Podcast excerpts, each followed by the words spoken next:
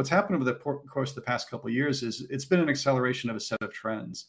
The advent of broadband access at home, SaaS tools that are very easy for people to use, and demographic changes, importantly, means that you've all of a sudden open all of a sudden open yourself up to new ways of working. And what happened at the start of all of this is companies went one of two directions. A lot of us just did a retrofit. A lot of this was a lift and shift of existing habits and practices that you did in offices and you started doing them at home. Even that was a relatively major event, right? When you think about it, um, everybody did uh, made changes that they didn't think were possible. The question now is you've had other companies that have gone further and said, hey, look, we're going to take this opportunity to not just retrofit, but redesign. We're going to start rethinking, mm. for example, how we do onboarding, how we do innovation, how we do creativity, all these other activities that have to happen in order to engineer the business. Right now, the question for a lot of leaders is which direction are you headed? Are you going to take the, the perspective of I'm going back to the way things always worked, uh, to 2019 and before, um, because that's what always worked for me? Or am I going to look at this and say, I actually want to reimagine how work gets done.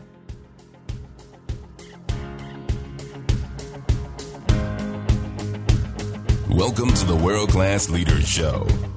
This is the one and only podcast for ambitious and high achievers, professionals who want to become world class leaders. In this podcast, we deconstruct the success of high performance leaders share their stories, and teach the most effective strategies to move from average to greatness. This is your host, Andrea Petrone, a high performance and leadership advisor, executive coach, and keynote speaker with more than 20 years of international and executive corporate experience.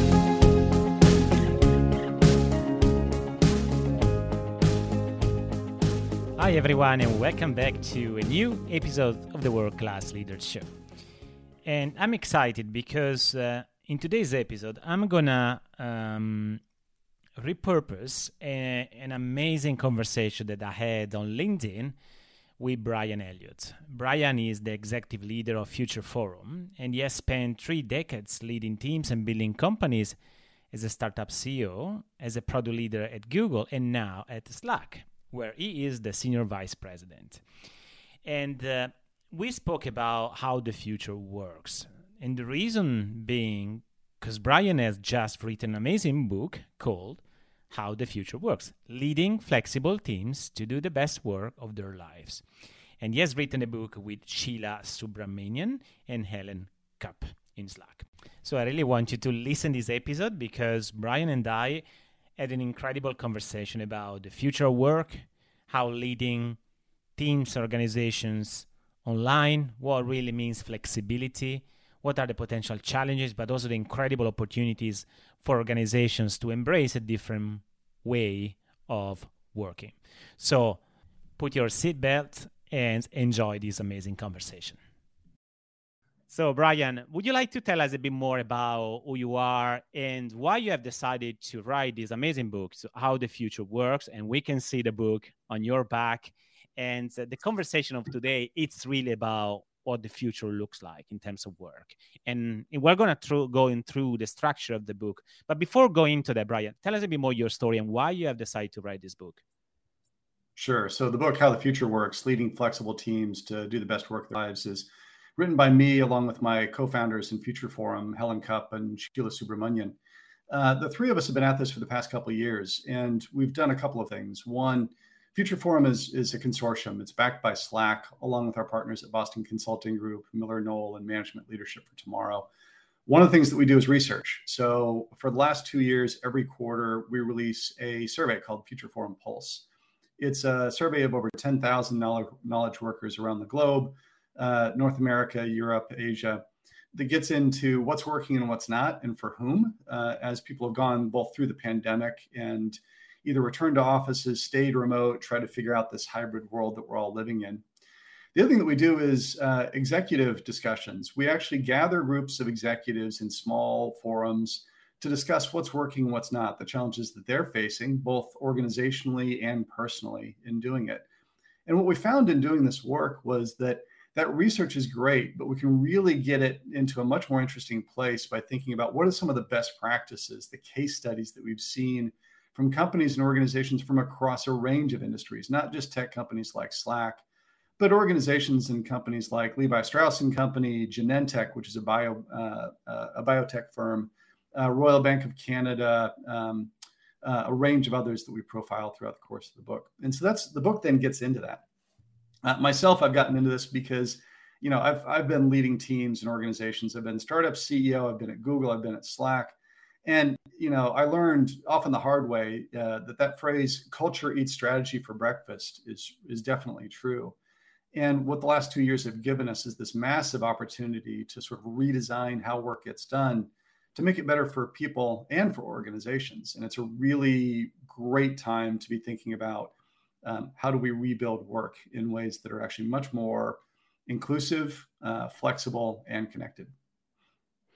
Yeah, that, that, that's amazing because that leads me exactly to the first question I have for you, Brian. Because you you start the book actually describing what flexibility means because flexibility you know if we look at the introduction of your book says you know it's not just you know working from home when you want but also is how you want so it's not about the location but it's also the how and the when so how would you describe flexibility in 2022 Sure. So, so much of the conversation does get fixated on how many days a week is somebody going to be allowed to, to work from home there's actually this uh, other factor that's actually even more important, which is uh, schedule flexibility.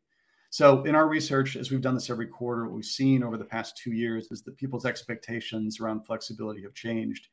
They've spent the last two years proving that they can be productive working from home, but they want to come together with their teams as well, right? So, from a location flexibility perspective, it's not about the top down mandate that works. It's actually about how do you enable teams to figure out what the right periodicity is for them to come together how do you allow people to come together with purpose to build social connection which is what people want even more than they want from a collaboration perspective but flexibility is way more than that it turns out that schedule flexibility the ability to not have your nine to five day jam packed full of meetings shoving you know your individual work into the evening hours is actually even more important. Uh, 90 79% of people want location flexibility. 94% of people want schedule flexibility. If you can hmm. find a way to break with that sort of nine to five game of Tetris where you're trying to find an hour to get work done, if we can break those habits, it has an even bigger impact on people's stress levels, improves their work life balance and their productivity in ways that are really material. So, as we think about flexibility, we really need to kind of find a way to get past the headline issues of days a week and think a lot harder about how we use our time together. And, as you know, in Europe, a few countries has already embraced a different way of working in, in that perspective. So, which is a limitation, as you just described, because they already decided to go to four days per week, for example. So, Portugal was an example, Iceland is an example. And I still believe there is going to happen something as well in other countries that are in Europe. Do you see this as well as, as something that's going to change too, although it's, it's not going to have the impact that you just described, even in, in the US, for example? So the the four day a week well, we four day a week model is really interesting, and it's got some real challenges if you don't do it on a broader, almost societal level. The first issue is if you can do it right, the way that you're actually doing is you're thinking about how do I actually not just compress five days worth of meetings into four days, which still shoves all that extra work into the fifth day anyway, right? You actually have to get a lot more efficient, and you have to think about what are more asynchronous ways of working with one another. So that's one of the biggest challenges that I've seen and heard from companies that have tried to do this individually. The other issue is that there are broader expectations that your business partners have of you that make it really challenging. So we've actually, I also happen to lead Slack's own future of work efforts from a task force perspective. And we've wrestled with this quite a bit. And the challenge is doing it across an organization can be really challenging. So, for example, it may be easier to think about a product design and engineering organization where you can optimize because they're internally facing how you make the work more efficient and better on a four day a week basis. But you have sales organizations and customer support organizations where your business partners are expecting you because it is the societal expectation to be available five days a week. And in that case, you can end up with these real challenges around thinking, finding ways in which your organization now feels even more bifurcated, the haves and the have nots. We've done some really interesting stuff within Slack. We actually now have a set of programs that are actually designed really to get at that issue of how do I get some boundaries around that nine to five? In the book, we talk a lot about uh, team level agreements and concepts like core collaboration hours. So my team, for example, does 9 a.m. until 1 p.m. West on the west coast of the U.S., for all of our meetings, for team meetings, for one-on-ones, for sessions that we do with our, our peer organizations. That allows people to, to not, it's not that we don't occasionally have a meeting that's outside those boundaries, but it's a different expectation. I have to ask somebody mm. if it's okay instead of assuming that I can just jam more meetings into their calendar. So that was sort of step one. We've also been experimenting and iterating. We actually have a concept called maker hours, um, and sorry, maker weeks. Maker Week, uh, the idea is one week a quarter, cancel all of your recurring meetings. And what that does is two things. That week, often for a lot of people, is their best week of the quarter because they're getting more time for heads down work. But the other thing that you should do with that same time is use it to actually look at the meetings that are on your calendar. Cleaning up calendars is a really hard task, and it's often mm. really challenging for people to figure out how to do it. You can declare calendar bankruptcy and start over again, but then it always atrophies. The benefit of something like a maker week is if you do it well, you're using it as an opportunity to look at every meeting on your calendar that's recurring and think about does that meeting need to happen every week or can we alternate synchronous and asynchronous, for example? Does it actually need to have all 20 people that are in it now? You know, this meeting started with eight and all of a sudden it grew and it grew and it grew. Can't we trim it back? And let's use the opportunity to do that. And so, what we're doing is we're putting a lot of tools in people's hands. And the other thing that works in these programs we found is find a way to do it where you experiment, iterate, and grow it. So that Maker Week concept started out in the product design and engineering team at Slack almost two years ago. They were doing it successfully. We then took it to the broader Slack organization and built it out and really had to think about what's it mean to have that same sort of week happen for our sales and customer success organization. Uh, they're now doing it as of this year also and calling it Customer Week, slightly different name, but same concept. It's actually all now also now used broadly inside of Salesforce. There's about two thirds of the Salesforce population that now has an async week. Same concept, once a quarter, cancel your recurring meetings, use it as an opportunity to start finding more ways to do more of your the update process on a set of projects asynchronously. Find a way to re-examine what's on your calendar. And so, as you think about this issue of schedule flexibility, it's really important to think about how are you going to learn what works for you? How are you going to iterate and grow uh, the level of improvement that you can put into it?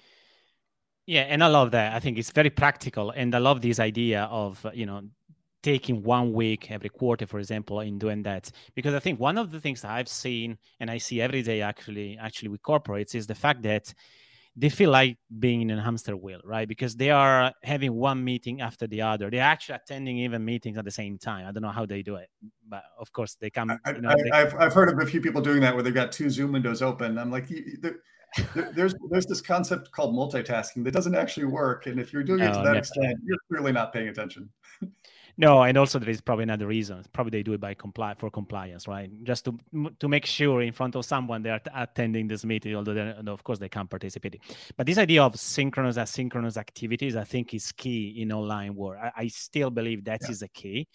And of course, Slack has such an amazing tool to allow the, especially asynchronous activities to function properly. I don't think, right, Brian, there is you know a, an absolute truth about you know flexibility no. and working with teams uh, online right? That's right. In, in, fact part of what, what we've seen is uh, anybody who says they've got this all figured out is um, maybe a little bit self-delusional. Um, the, the, the, the process that we're all going through i think is one of continuous learning continuous improvement. And taking a mindset that says um, we're here to, to learn. Uh, the, the phrase we used internally when we started rolling out our own programs at Slack was uh, progress, not perfection, right? Yes. Uh, that this is a continuous learning process that's really important. No, of course not. And I think um, what probably might happen in the next two, three, five years is going to be even different than what we are experiencing right now, anyway. And one of the what I really like about your framework, and we'll come back to the framework, the seven steps that you developed. One of those is this experimentation. So keep you know testing yeah. new things in order to get the right formula for working well with the team. Now, what needs to be changed for leaders and employees to embrace such a different way of working? Because well i'll come back to the few potential challenges or you know arguments or, or, issues that i see every single day with teams. They are trying to transition into the online world but at the same time they are not able to do it. So it is just about the mindset. If and if it is about the mindset what what are the changes that we need to see in the mindset as a mindset? Or there is more. There are more more things that we need to consider as a big behavioral changes here. So I think there's a there's a starting point which is mindset, and especially from a leadership perspective, the last two years have been this sort of major shock to the system. But in, in part, it's a shock that's a continuation of a bunch of trends that have been happening for decades, right? So I'm I've been uh, working long enough that uh, my career predates email uh, and the internet in, in a, any kind of major way from a work perspective. And no one would sit there to sit here today and say, let's go back to just using, you know, telephones as our primary method of communication and collaboration. Just in the same way, nobody, you know, in the 1980s would have said, let's go back to using the telegraph. Those technology changes have been pretty drastic. What's happened over the course of the past couple of years is it's been an acceleration of a set of trends. The advent of broadband access at home, SaaS tools that are very easy for people to use, and demographic changes, importantly, means that you've all of a sudden open all of a sudden open yourself up to new ways of working. And what happened at the start of all of this is companies went one of two directions. A lot of us just did a retrofit. A lot of this was a lift and shift of existing habits and practices that you did in offices and you started doing them at home.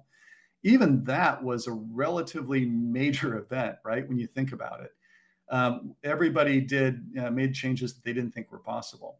The question now is you've had other companies that have gone further and said, hey, look, we're going to take this opportunity to not just retrofit but redesign we're going to start rethinking mm. for example how we do onboarding how we do innovation how we do creativity all these other activities that have to happen in order to engineer the business. Right now the question for a lot of leaders is which direction are you headed?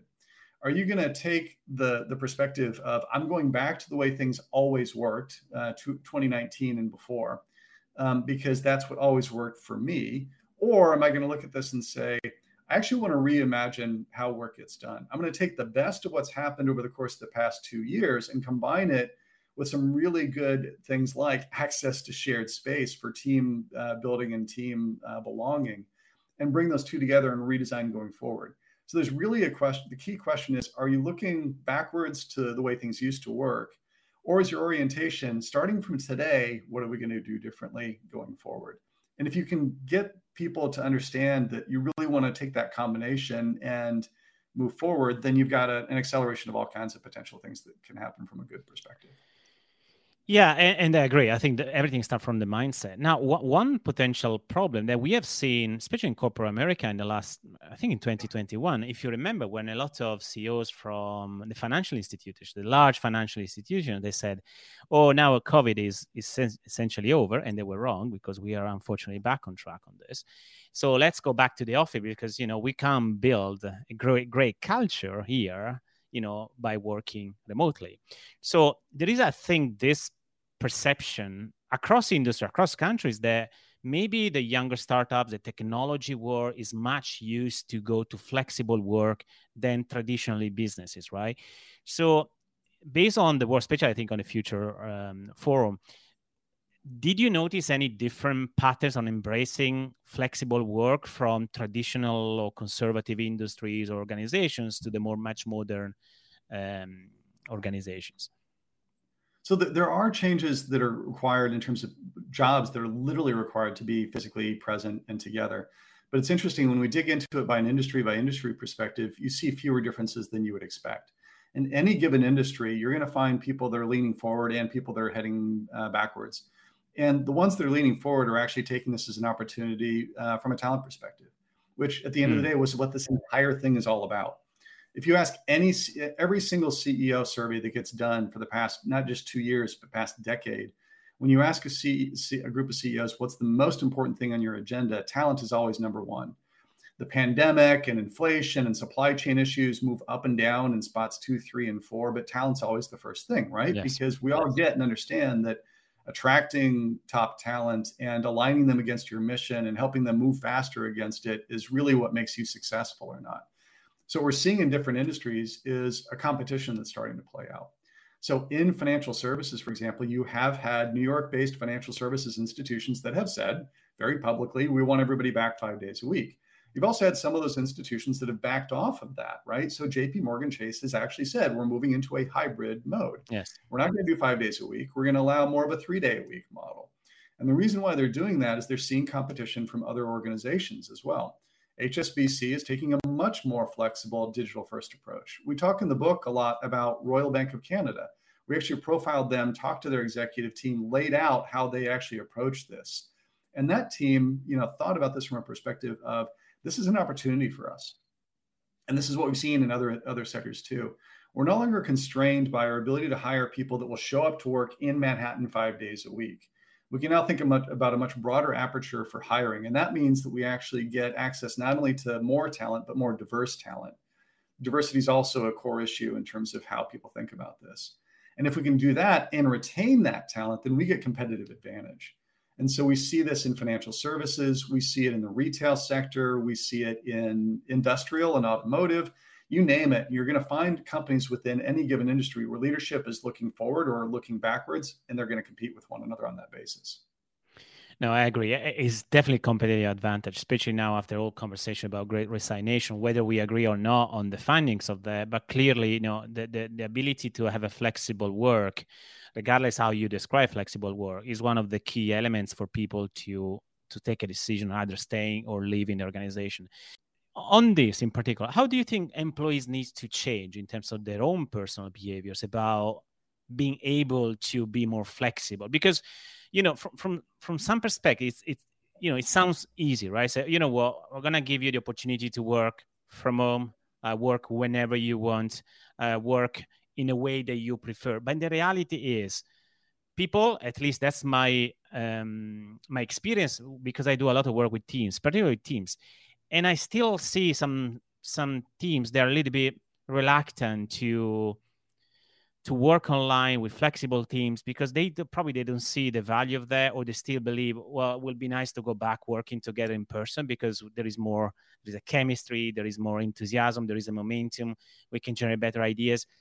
Do you think it's something that employees can do or is just a matter of leaders changing you know or leading this change powerful change across the organization. So in other words it's just a responsibility on one side of the table or there is a responsibility on the other side too? There's definitely a balanced responsibility here and there's also like a need to understand in the same way that top down mandates the sort of forced here's the three days a week you have to be in the office those those top down mandates not only are they not well received they don't typically work terribly well partly because especially when you have an organization that's in more than one floor let alone more than one building let alone more than one city not even and by the way, multiple functions, it, it just doesn't make a lot of sense to people, right? Because that's not the way we collaborate. That's not the way we work. And so much is digital anyway. Um, so what the other side that doesn't work either is a complete individual free for all, right? If mm. everybody on your team has a very different perspective on this, and they're doing different things, that doesn't either.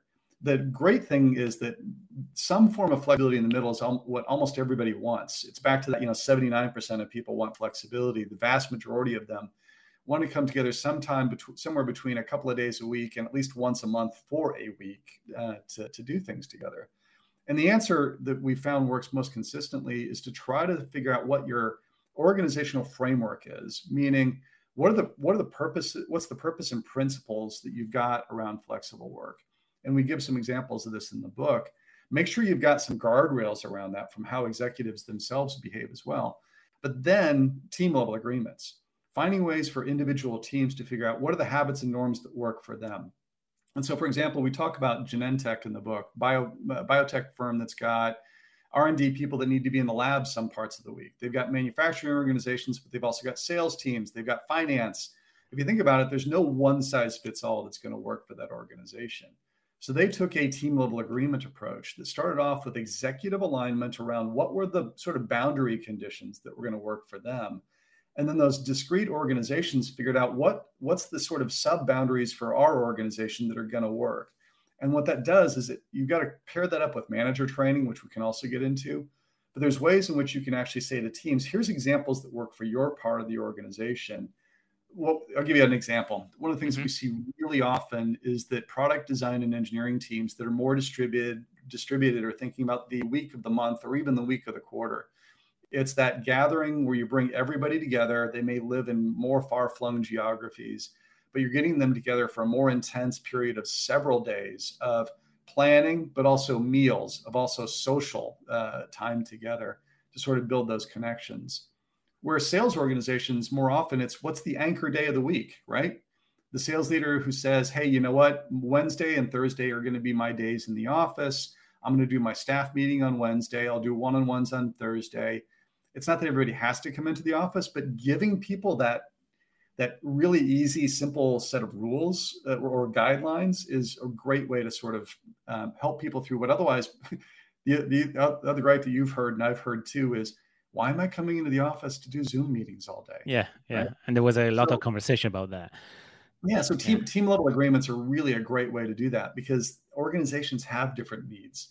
So that's a we found that to be probably the best way to find to find that balance point. The first three steps of your framework that you just described very quickly now, Brian, is about agreeing on purpose and principles, create these guardrails on behaviors, and then norms, how to essentially we want to work together. And that's typical, by the way, the approach I use with, with teams. So is when we start working together, normally one of the things at least I suggest my, my clients do is building the rules of the game, how I call them. So how we want to play the game together, right? Yep. But it sounds like that is actually much more profound than that because based on if you especially if you are a large organization and you really want to become a flexible organization from from the top to the bottom down what you're essentially saying you need to redesign the entire organization. So it's not just one single team and decide, defining their own rules. How do you see this such a major big change going in an organization maybe that oh yeah he's an he's an experienced much in working online so I think I think there's two things to that. One is you do actually have to have the executive conversation, and, and it's a pretty in depth and pretty gnarly executive conversation. So I actually sit um, uh, in with Slack's team while we were sorting this out. Uh, you would think that it would be easy, but Slack itself was pre-pandemic a very office-centric culture. Less than three percent of our employees were remote. Um, if you were going to have a meeting, it was in the office. We had I had a, an engineering director out of Denver who worked uh, with me, who made 19 no 23 trips to San Francisco in 2019. Oh, wow. Yeah, most, most of those to be in the room where it happens, right? If you think about the, the Hamilton reference, like there was a um, if if you weren't if you were in a senior executive review of your product or where you're headed, and you weren't in the room, you, he just felt left out. So he would get on a plane and, and make the trip.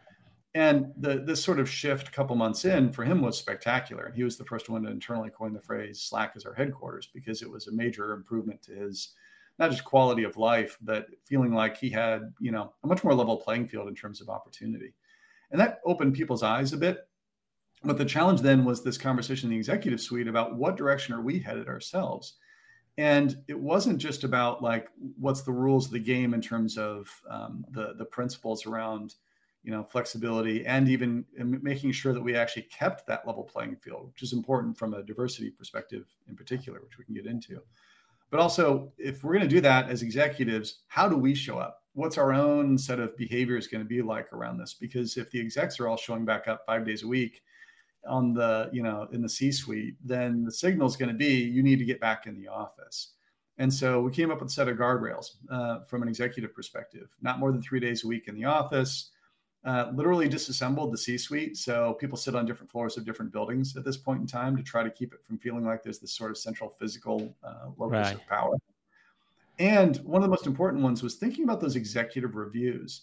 So think about the past two years. All of your executive reviews that your chief marketing officer, or chief product officer have done have been on, you know, video conferencing calls.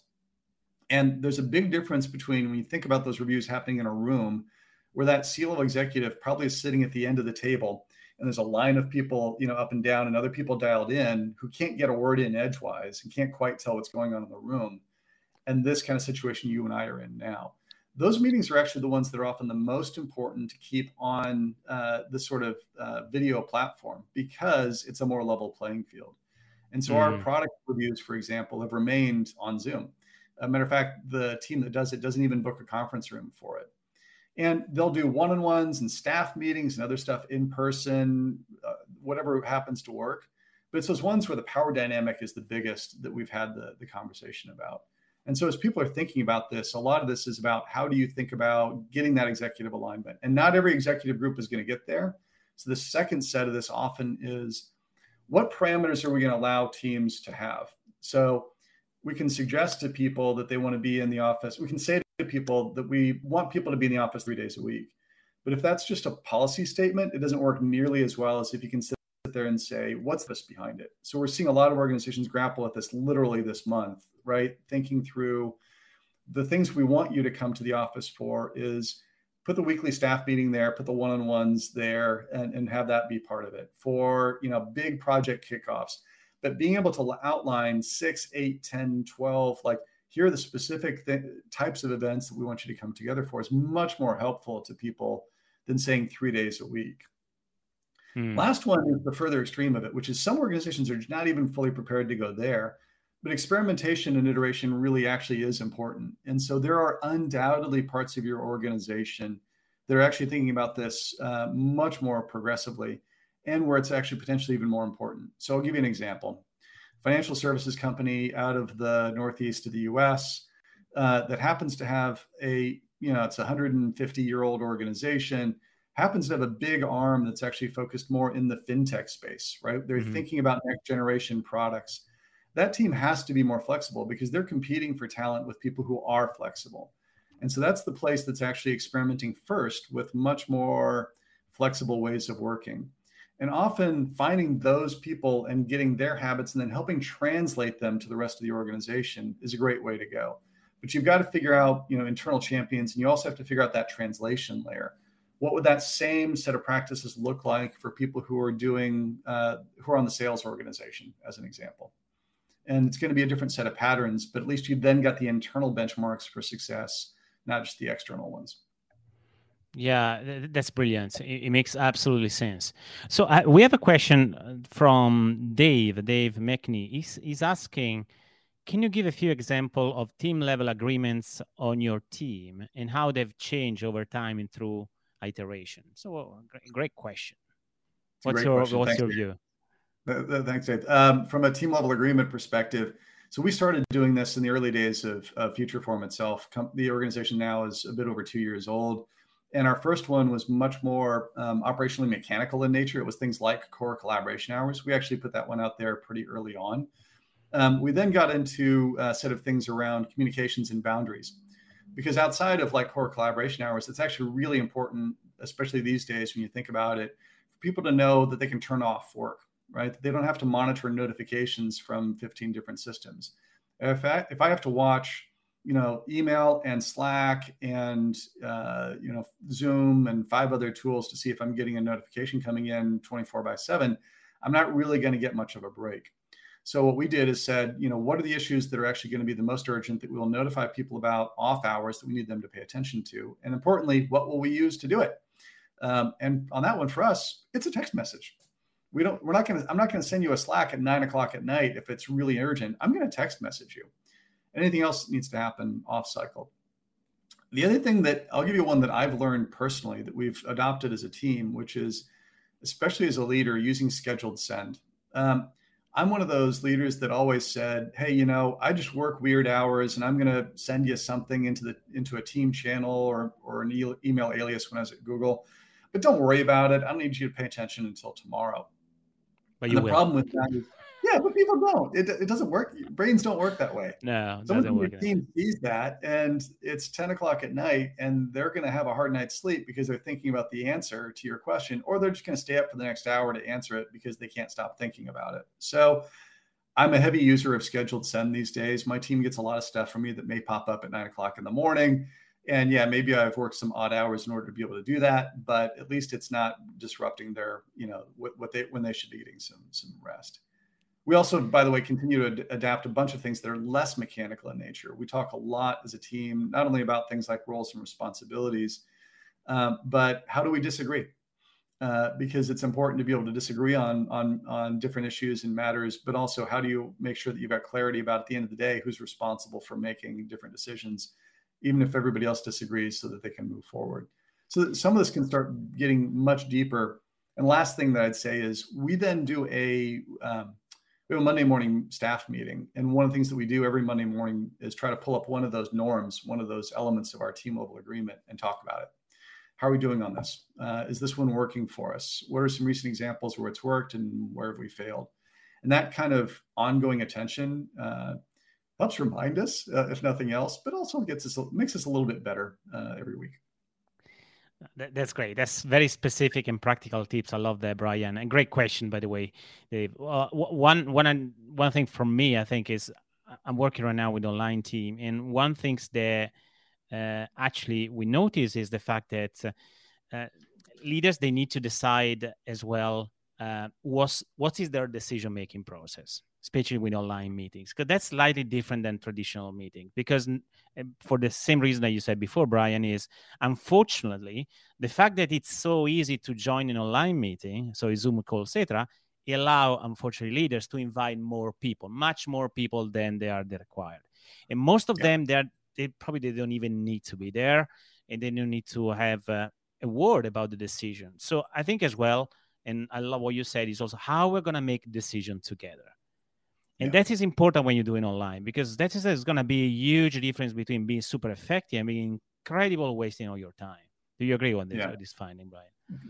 Agree agree. And like we can back it up in a couple ways too. Uh, transparency is actually at the end of the day the underlying problem with that. So it's not just the making of the decision it's not just the leader adding more people in. The problem that's harder often is it's the people that want in. It's the fact that um, oh, you're having that meeting. I want to be there because I want to hear about it. I want to be involved in it.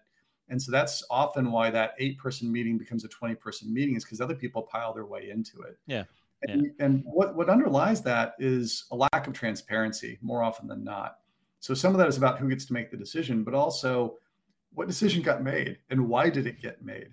So one of the biggest things that we all need to work on as organizations is it's not just meeting hygiene it's being clear about like this is the decision we're looking to make in this meeting. Here's the background materials. I'll give you a really simple tip. People don't pre-read pre-reads. It just doesn't work. We all kind of get no. that that doesn't happen. Spend the first five minutes of the meeting asking people to read the document that was shared. One of the tricks that we do on this mm. and by the way stewart butterfield kudos for coming up with this one in some session turn your video off. Turn your video back on once you've read it um, and that way, whoever's moderating the meeting can watch. And once all the videos back on, great. You've now all read this. Now we can have a discussion.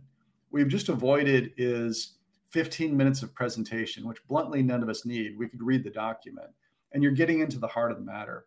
That's one side of it. The other side of it is great. You've now had a discussion. It's been pretty rich. You've come to a decision. Communicate the decision and the rationale. And doing that in as public a forum as you possibly can do and there's some things you can't, but like if there's a team that's waiting for the answer, give them the answer and give them the rationale for why and do it publicly so they see it and they can ask additional questions. And at that point, you've got the transparency that people are looking for. They're going to have more trust in you and you're not going to have them piling into the meeting. Yeah, I love that. That's brilliant. That's absolutely brilliant. So we have a question from my good friend Victoria, and she's asking, great question. Have you noticed any geographical differences in terms of countries, regions that are much more open to flexible work compared to others? And also, do you see the need to global relocation of employees based on that too? Yes, we do see this. So we we actually study specifically U.S., U.K., Germany, France, uh, Japan, and Australia. Um, and there's definitely some like almost quarter quarter variations that we see, but there's also some outliers. So in the first quarter of this year, for example, we saw pretty sizable growth in people being pressed back into the office in the US, uh, to some degree in Germany, to some degree, um, to, to, a lesser degree in uh, the UK and France, uh, for example. But uh, actually, it's US, Germany, and Australia. In all those cases, everything went from sort of like 28% of people working full time in the office to sort of the low to mid 30s, about a 5% increase. In each of those cases, people's stress level went up um, a, a pretty sizable amount. Um, Australia, sorry, uh, France and the UK was flat. Uh, there wasn't a big increase in people being basically pressed back into the office in the first quarter, and stress levels stayed about flat, uh, not shockingly. Okay. But the big, the big outlier was Japan. Uh, Japan went from roughly 39% of people working, now 35% of people working full time in the office to about 50%. And uh, people's ability to manage stress in Japan dropped basically almost entirely to zero. Uh, so that you can literally sort of plot out country by country and go if you if you didn't press people back into the office, their stress levels stayed the same. If they're choosing to come in, they're they're okay with it. If you're pressing people back in, their stress levels go go up some. And if everybody's getting pressed back in, like Japan, it, it got a lot harder. And so we can look at those differences and sort of start drawing patterns out of it. Yeah, that's an additional layer of complexity anyway, because we are talking about the company culture and then how the company culture, especially for a global organization, works in, in different region, regions, different countries. There's another really sizable one. We haven't talked much in this conversation about um, different groups and the perspective different groups have on flexibility. But one thing that's pretty consistent globally is uh, caregivers value flexibility more than non-caregivers, right? And not just people mm. with children, but also you know people with elderly adults at home. And so we saw this growth from uh, Q4 to Q1. And by the way, next week we're releasing our Q2 results of it, working working mothers in the U.S. in particular. For example, 40 went from 50% of them wanting to work two days a week or less from home to 57%. So most working moms in the U.S. want to work two days a week or less from home. Working dads, not quite as much, but still grew from like 43 to 48. That phenomenon actually varies globally to some degree, but only on gender. So the mm. US has the greatest difference between working moms and working dads, typically followed by the UK. Um, and to some degree, that if you if you kind of think about um, the U.S. and some of the challenges that we've got in terms of things like uh, parental leave, uh, about cultural differences in terms of uh, who cares for children, uh, infrastructure from a childcare perspective versus continental Europe, you can kind of understand why those differences uh, show up. But this is why you also get back to you know companies that are pressing you know forced five day a week uh, return measures are actually putting caregivers more at risk, um, and also in particular in the U.S., it's more often women with children. Right. That's a very interesting. I didn't know this. So that's very interesting finding. Some organizations they're starting to feel like the collaboration tool are super useful. And I do by the way, I'm a big fan of Slack and not because you are here, Brian, because I'm using every single day. So so it's an endorsement but without without any any direction, really, because I love it. I think it's the much more useful tool here in collaboration. However, do you see in the future some sort of fatigue, potential fatigue on people using collaboration tools because they might be um, perceived as oh it's like another zoom now because it's yeah. kind of you know we get used to tools right? We get used to and then we want to get a new tool. We want to change the scenario. We want to change the environment. Do you see a potential risk here for, for slack in terms of product development I think there's I think there's a couple issues at work here. One of which is any tool is actually to some degree a reflection of the managers and leaders and how they use them, right? So yes, my career started off where I would get chained voicemails, seven voicemails in a row to listen to because that was the way someone would communicate with me, right? And that's a pretty horrible experience. the last, the last two years, you know, uh, Zoom uh, calls, uh, the 30 minute video conference has become the hammer for every single nail right? And we're all fatigued, not just because we're tired of looking at our faces, but because our days have been chopped into these 30 minute increments that are nonstop. And so I think the challenge, uh, there's two challenges. One is as leaders, figuring out the right approach for the right solution. There are plenty of things that do not require a 30 minute video call. So there's a couple ways to solve that. One of which is pick up the phone. Um, if I need to talk to you, Andrea, for five minutes, there are plenty of times in which I should just sit there and say, I'm going to Slack you a message and get into a huddle, which is a voice only Slack call, or just pick up the phone and call you and let's talk about it real quick if you're available. Those those types of just small things, thinking about like, do I really need to set up a, a video call or can I just do a quick uh, a quick call this way?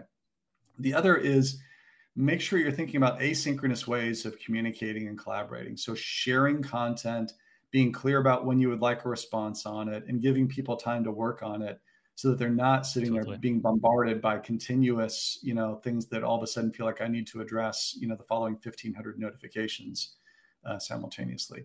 And last one it's is super effective by the way for a global team because they're also work in a very different time zone. So asynchronous is perfect exactly. The more distributed your team the more clarity you need on that front Okay, cool. So let's try to pick a very quick question from Lila. She, I think she's referring, so Lila Ali, she's referring back to my point about the behavior of employees. She's asking a very simple question. Let's see whether we have a simple answer. She's asking, what if within the team there is someone that is love using, you know, online tools, online you know, meetings, and someone that is not responding, is there but is not intervening, is not engaging, etc what sort of influence you can do as a leader in order to align everyone which is uh, so it's not maybe so easy as we thought as a question what's, what's your view yeah it's not, it's not, it's not always that easy and i do think a lot of this is like it depends on if you're uh, a peer of that person or if you're the manager of that person so if you're a mm. peer of that person try just talking to them about it, doing outreach and showing them they maybe the kind of thing where they just need to help. They need help in understanding how the tool works, or they need good examples of why they should use it in the first place. As a manager, I think part of your job is to actually figure out what are the right tools for the right processes within your team and setting expectations and norms, right? It's, it is back to saying, look, this is the way the team operates. And I expect people on this team to operate within these boundaries of this is how we run meetings this is how we communicate this is how you know we expect response time within a business day or two business days on the following issues and, and as a leader that is part of your job in doing it so influencing that leader and also trying to if nothing else asking that leader what expectations should we have as a team on this Maybe a good way to start so, what is the final tip, Brian, that you want to share with the audience about flexible work? There's something maybe I didn't ask you that you think is important to address to the audience. I think the main thing to think about to keep in mind is back to no one has all the answers here. Ongoing experimentation, iteration, finding what works, and coming at this with an open mindset is really important. So the last thing that I would say is the, the leaders that are most successful in this are the ones that say, I don't have all the answers. It's often really hard for senior executives. I've been a CEO myself.